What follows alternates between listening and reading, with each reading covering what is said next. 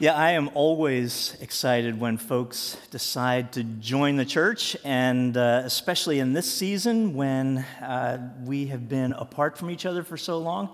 And uh, so, what a joy that has been. for those of you who may not be members and may be considering that, our next new member class will be in January, and we do it in a hybrid kind of way. So, the first session, uh, we gather here uh, at Cooper Road for dinner and, uh, and then talk about what uh, membership is, involves. And then over the next five weeks, we send you a link to a video that we've produced here, uh, about a 10 or 15 minute long video, and you watch that uh, whenever it's convenient for you. And then at the end of that, we gather here, back here at the church, for a dessert. We like to feed people, apparently.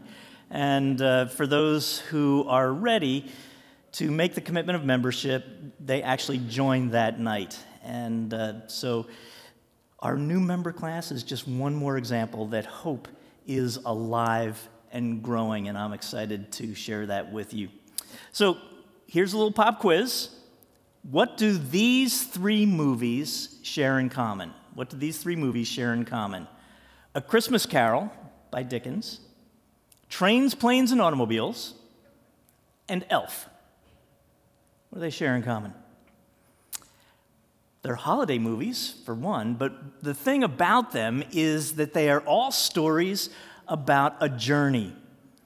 Scrooge goes through a journey that takes him through his past, his present, and his future, and he ends up finding his heart.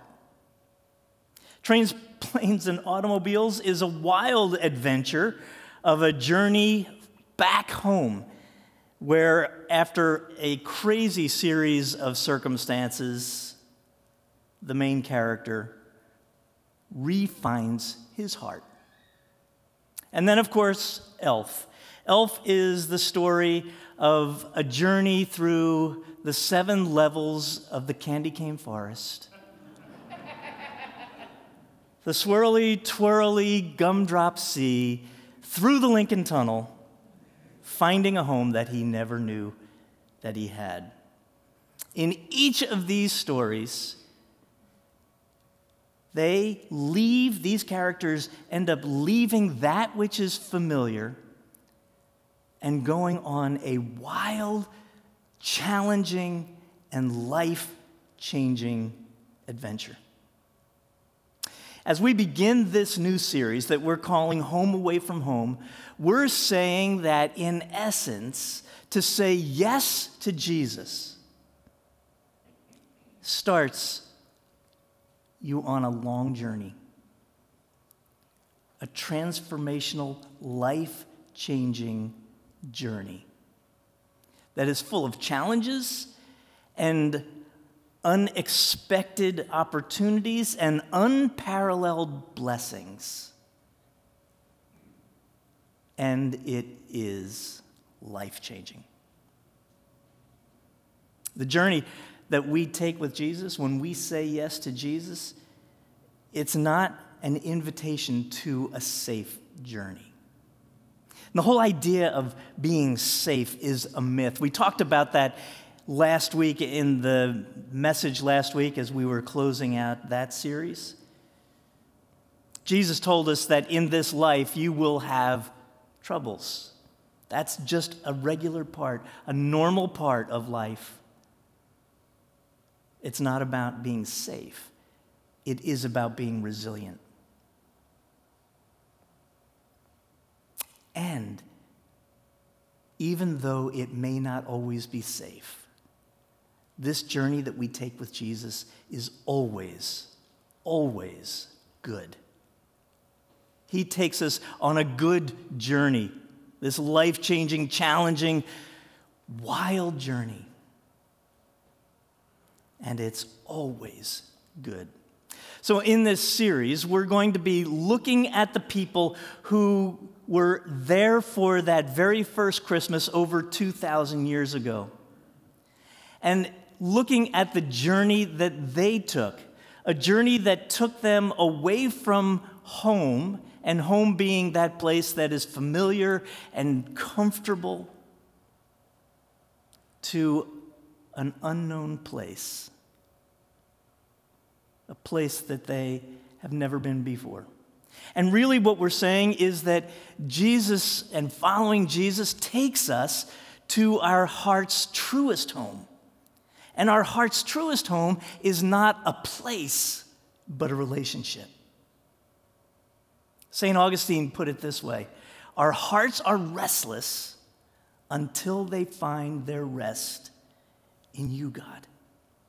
Our hearts are restless until they find their home in God. No one's journey in that whole first Christmas was more extraordinary, more impactful, more life changing, perhaps, than Mary. Her journey began with very unusual circumstances. Right? If you know that story, then you know how it began, right? If you don't know the story, you can read it for yourself in Luke's gospel, the first chapter. And you will read of an angel named Gabriel who appears to a young virgin in Nazareth. And this is what the angel begins by saying. He says, Greetings, you who are highly favored. The Lord is with you. Greetings, the Lord is with you. You're highly favored. And Mary's response when she hears this greeting is that she is deeply troubled by this greeting. And as I've been pondering on that, like what, what was going on with Mary when she heard that greeting from Gabriel? I thought, you know, she had to get her head and her heart wrapped around three profound truths in that moment as he brings that greeting. And he follows that greeting then by telling her what's going to be happening in her life should she say yes. So let's look at real quickly these three profound truths that Mary had to get her head and her heart wrapped around before she could begin this journey. The first thing she had to come to terms with was the fact that the God of the universe, the God who created it all, knew her intimately by name Mary. Can you imagine having that reality hit you in such a unusual and profound way? That one from heaven, one who st- stands next to the throne of God, comes down and says, God knows you. God knows you. And I would imagine that in her mind, she's thinking, How is that possible?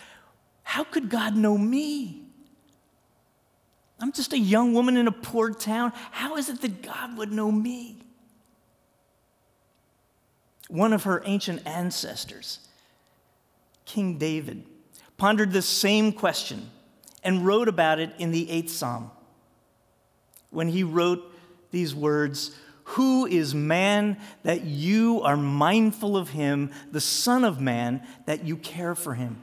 David was looking at the vastness of the universe and saying, Who are human beings, God, that you would consider us? All the way down to the most intimate individual. this recognition that we are so insignificant in the face of creation. Marilyn and I had this experience when we were in Ghana on a mission trip. We were there for a month, and the last day we were there, we spent at the beach. And we were standing waist deep in this beautiful Atlantic Ocean and just taking in the sights and so forth. And then Marilyn said, You know, it's crazy to think about this. This is the very same ocean that we stand in when we're in Ocean City. And yet we're thousands of miles away from home.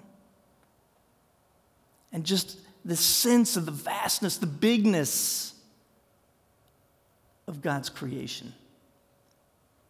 Who are we that God would know us? And yet the scripture tells us that God knows us intimately, hairs on our head, closer to us than breath itself. So it's one thing to know that as a concept, right? I mean, I believe that, I would affirm that in faith, but when you're confronted by the reality of that, God, who created it all, knows you by name and everything about you. The second profound truth, I think, that Mary had to get her head and her heart wrapped around in that same moment is this idea of you are highly favored. You are highly favored. Or it could be translated, you are blessed by, you are graced by, you are loved by God. God knows you intimately, He knows all about you.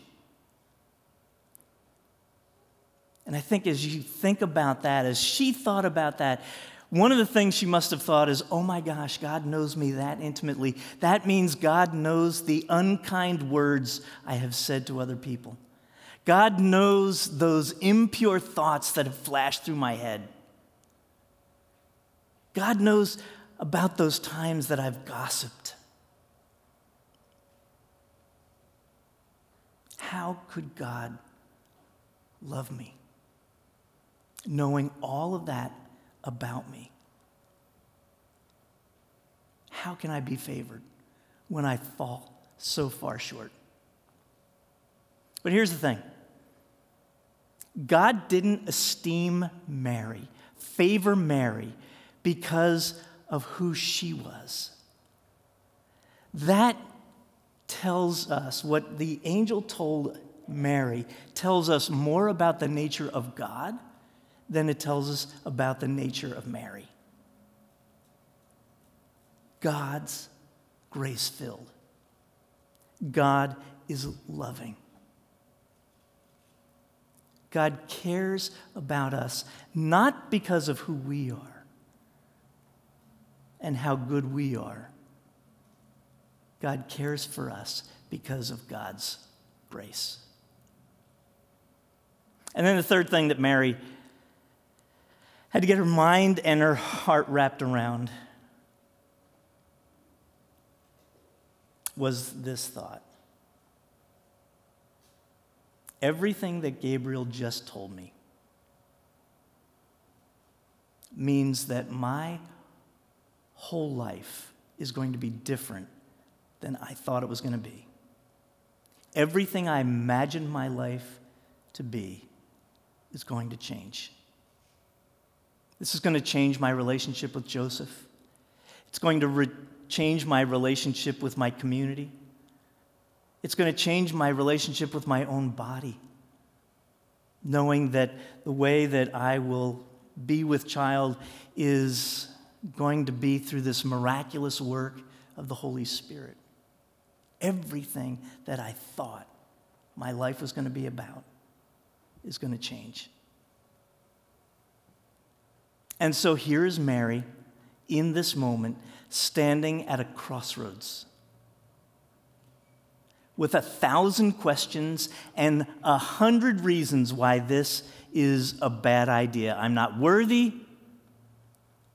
I'm not ready. I'm not competent or capable to do this. All of this going through her mind. And yet, her response in that moment to Gabriel, to God, is yes. Yes. And actually, she said more than just yes, didn't she? So in that moment what Mary actually says in Luke 138 it's recorded this way. I am the Lord's servant. May your word be to me uh, may your word to me be fulfilled. I am the Lord's servant. May your word to me be fulfilled. This young woman says, in essence, I belong to God. I belong to God. Bring it on. All of that stuff that you said, bring it on. I'm ready to go. I'm ready to follow. I don't think it's any wonder that God chose Mary. Not because she was perfect, as some tried to create her to be. Some try to create this image of Mary, of this perfect woman, this perfect person. And that's why God chose her, and I don't think that's it at all. But what I do think is that she was faithful, that she trusted God with her whole self. With her whole self. This reminds me of a scripture. It'll be familiar to some of you. Some of you may even have this scripture as a life verse, something that you uh, use all the time that really defines your faith. For others of you, this may be something that you haven't heard before. It may be brand new. And so I would encourage you, if this is new to you, write the reference down. Read it on your own. Meditate on it. Yeah, meditate on it.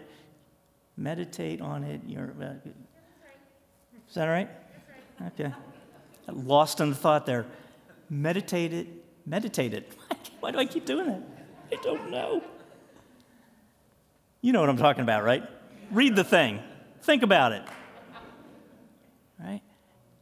Here's the scripture reference Proverbs chapter 3, verses 5 and 6. Proverbs chapter 3, 5 and 6. If you don't know what that is, write that down, put it in your phone. Proverbs chapter 3, verses 5 and 6.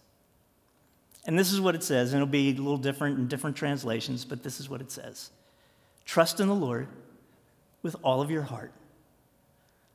Lean not on your own understanding, but in all your ways acknowledge Him, and He will make your path straight.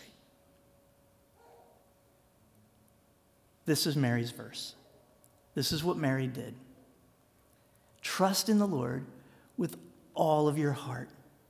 And in that in the Hebrew, the idea of the heart is that center place of your life, that deep place in your life, the life force of your existence.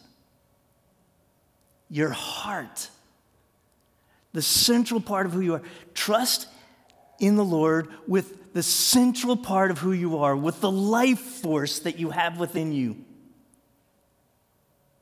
It's like another scripture that Jesus uh, taught when he said that the greatest commandment, right, is to love the Lord your God with all your heart, with all your mind, with all your soul, with all your strength, with everything that you've got. Love God.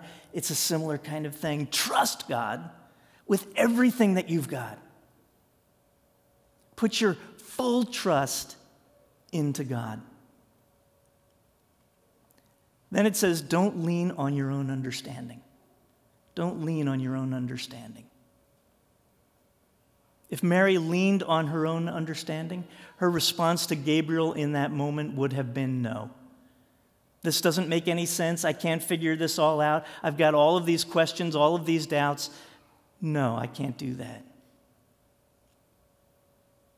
To lean not on your own understanding, this isn't a rejection of sound thinking, but it's a recognition that even our best thinking, even our best ideas, fall short because there's only so much information that we have, there's only so much awareness that we have of what's going on around us right now, of what's coming in the future. So, to lean on your own understanding, that word lean means literally to put your full weight on, Don't put the full weight of your life on your capacity, your ability to understand things. Why? Because you're going to fall. Because no matter how smart you may be, how informed you may think you are, there is so much more going on that we can't we don't know and can't know. Don't lean on your own understanding. And man, I've seen this played out in so many situations in my own life, in my family's life, in the lives of people around me. I could tell story after story after story of that. I could tell you about Pastor Heather. When she first joined our staff about 16 or 17 years ago, she was our director of children's ministry, and she began her time with us by telling me, just so I know, this church won't have a preschool.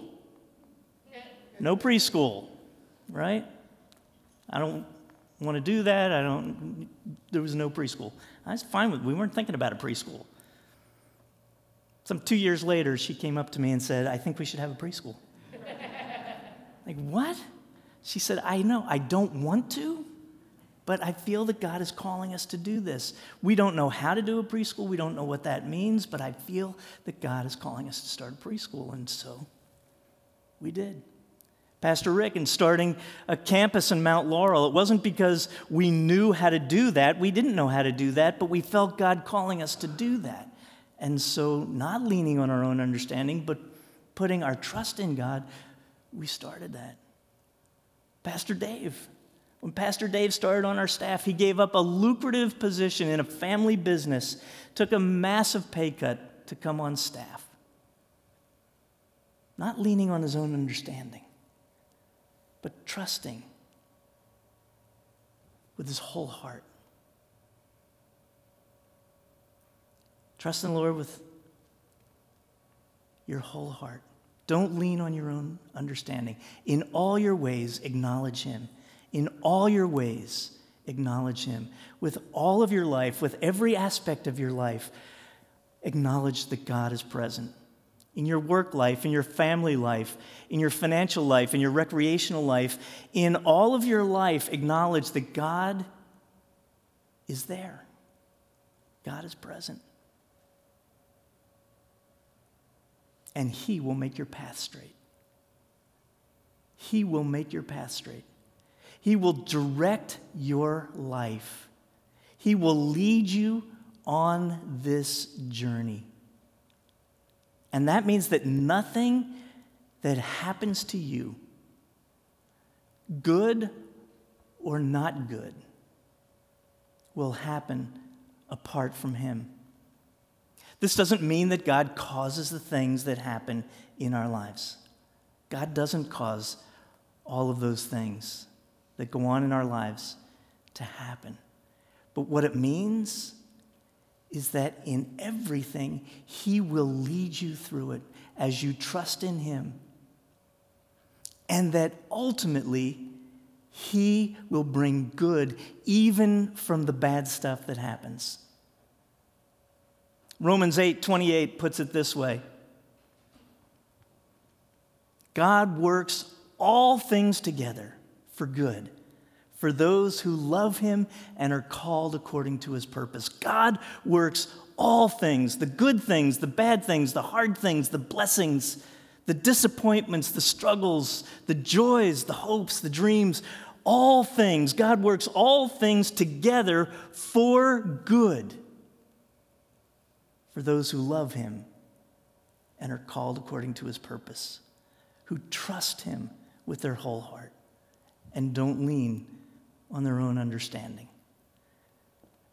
God will take us through this life journey, bringing good things in the midst of it all. And so Mary's yes to Jesus her yes to Jesus, literally saying, I will take Jesus inside myself, changed her life profoundly and forever. And God used her to change the lives of others, including us, right here today. So we're going to move into communion. And as we prepare for communion, I want to ask you this question Have you said your yes to Jesus? Have you said, Yes, Lord, I want you to be the one who forgives my sin, who makes me right in the eyes of a holy God? I want you, Jesus, to be the leader of my life. Have you said yes to Jesus? And if you haven't said yes to Jesus, today is the perfect day. This is the perfect time. With all of the questions that you still have, with all of the uncertainties that you still have,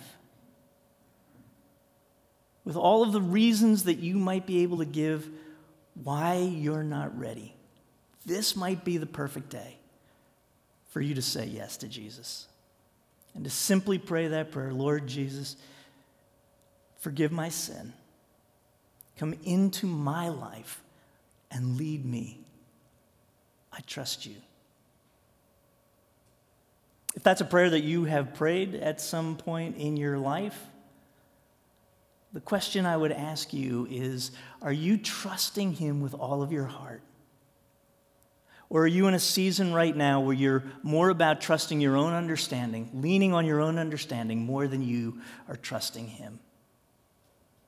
And maybe this is a time for you to move in a new direction, to put those doubts and fears aside, and to say, Lord, I do trust you. In the situation that I find myself in, in this time of my life right now, Lord, I trust you with my whole heart. Lead me. So, we're going to receive communion. The way we're going to do it is um, I'm going to share the description of communion with you. And then Susie's going to just play uh, piano for a couple of minutes. Take communion at your own pace, right? Take a little time before you receive the elements to do a little business with God.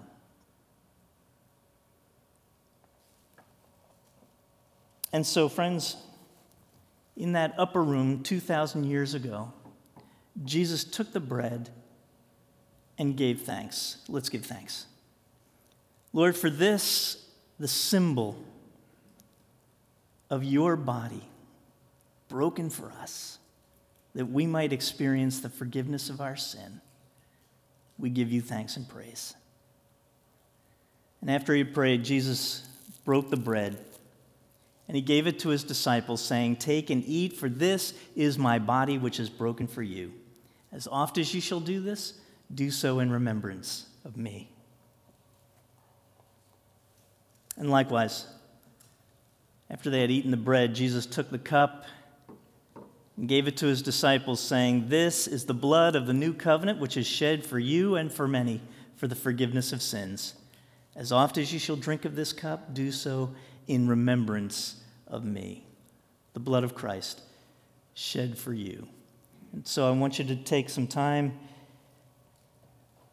to pray, to think, to meditate, and then take the elements into yourself, literally taking the sacrifice of Christ into your body.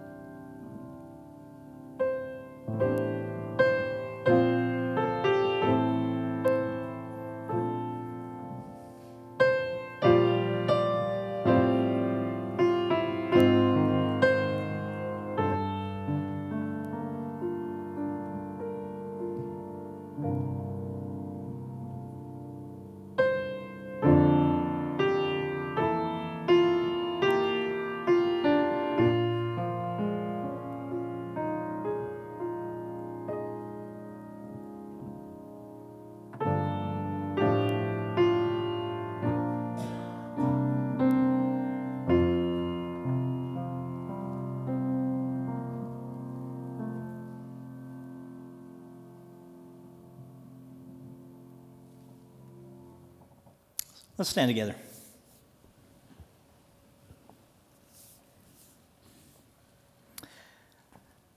Let's pray. Lord, thank you that you loved us so much that you came to be among us, to show us your way, to teach us your truth, and to offer to us a new life, an abundant life, and the hope and promise of eternal life through Christ. And Lord, as we enter this time of Advent, with all that's going to be happening over the course of the next month, Lord, I pray that we not lose sight of the simple and yet profound good news that you are with us, that you know us intimately, that you love us deeply, and that you invite us into a journey to follow you to find our heart's true home. And I pray, Lord, that we would be faithful, trusting you with our whole heart. I pray these things in the name of the Father and of the Son and of the Holy Spirit. And God's people agreed and said, Amen. Hey, have a great week, everybody.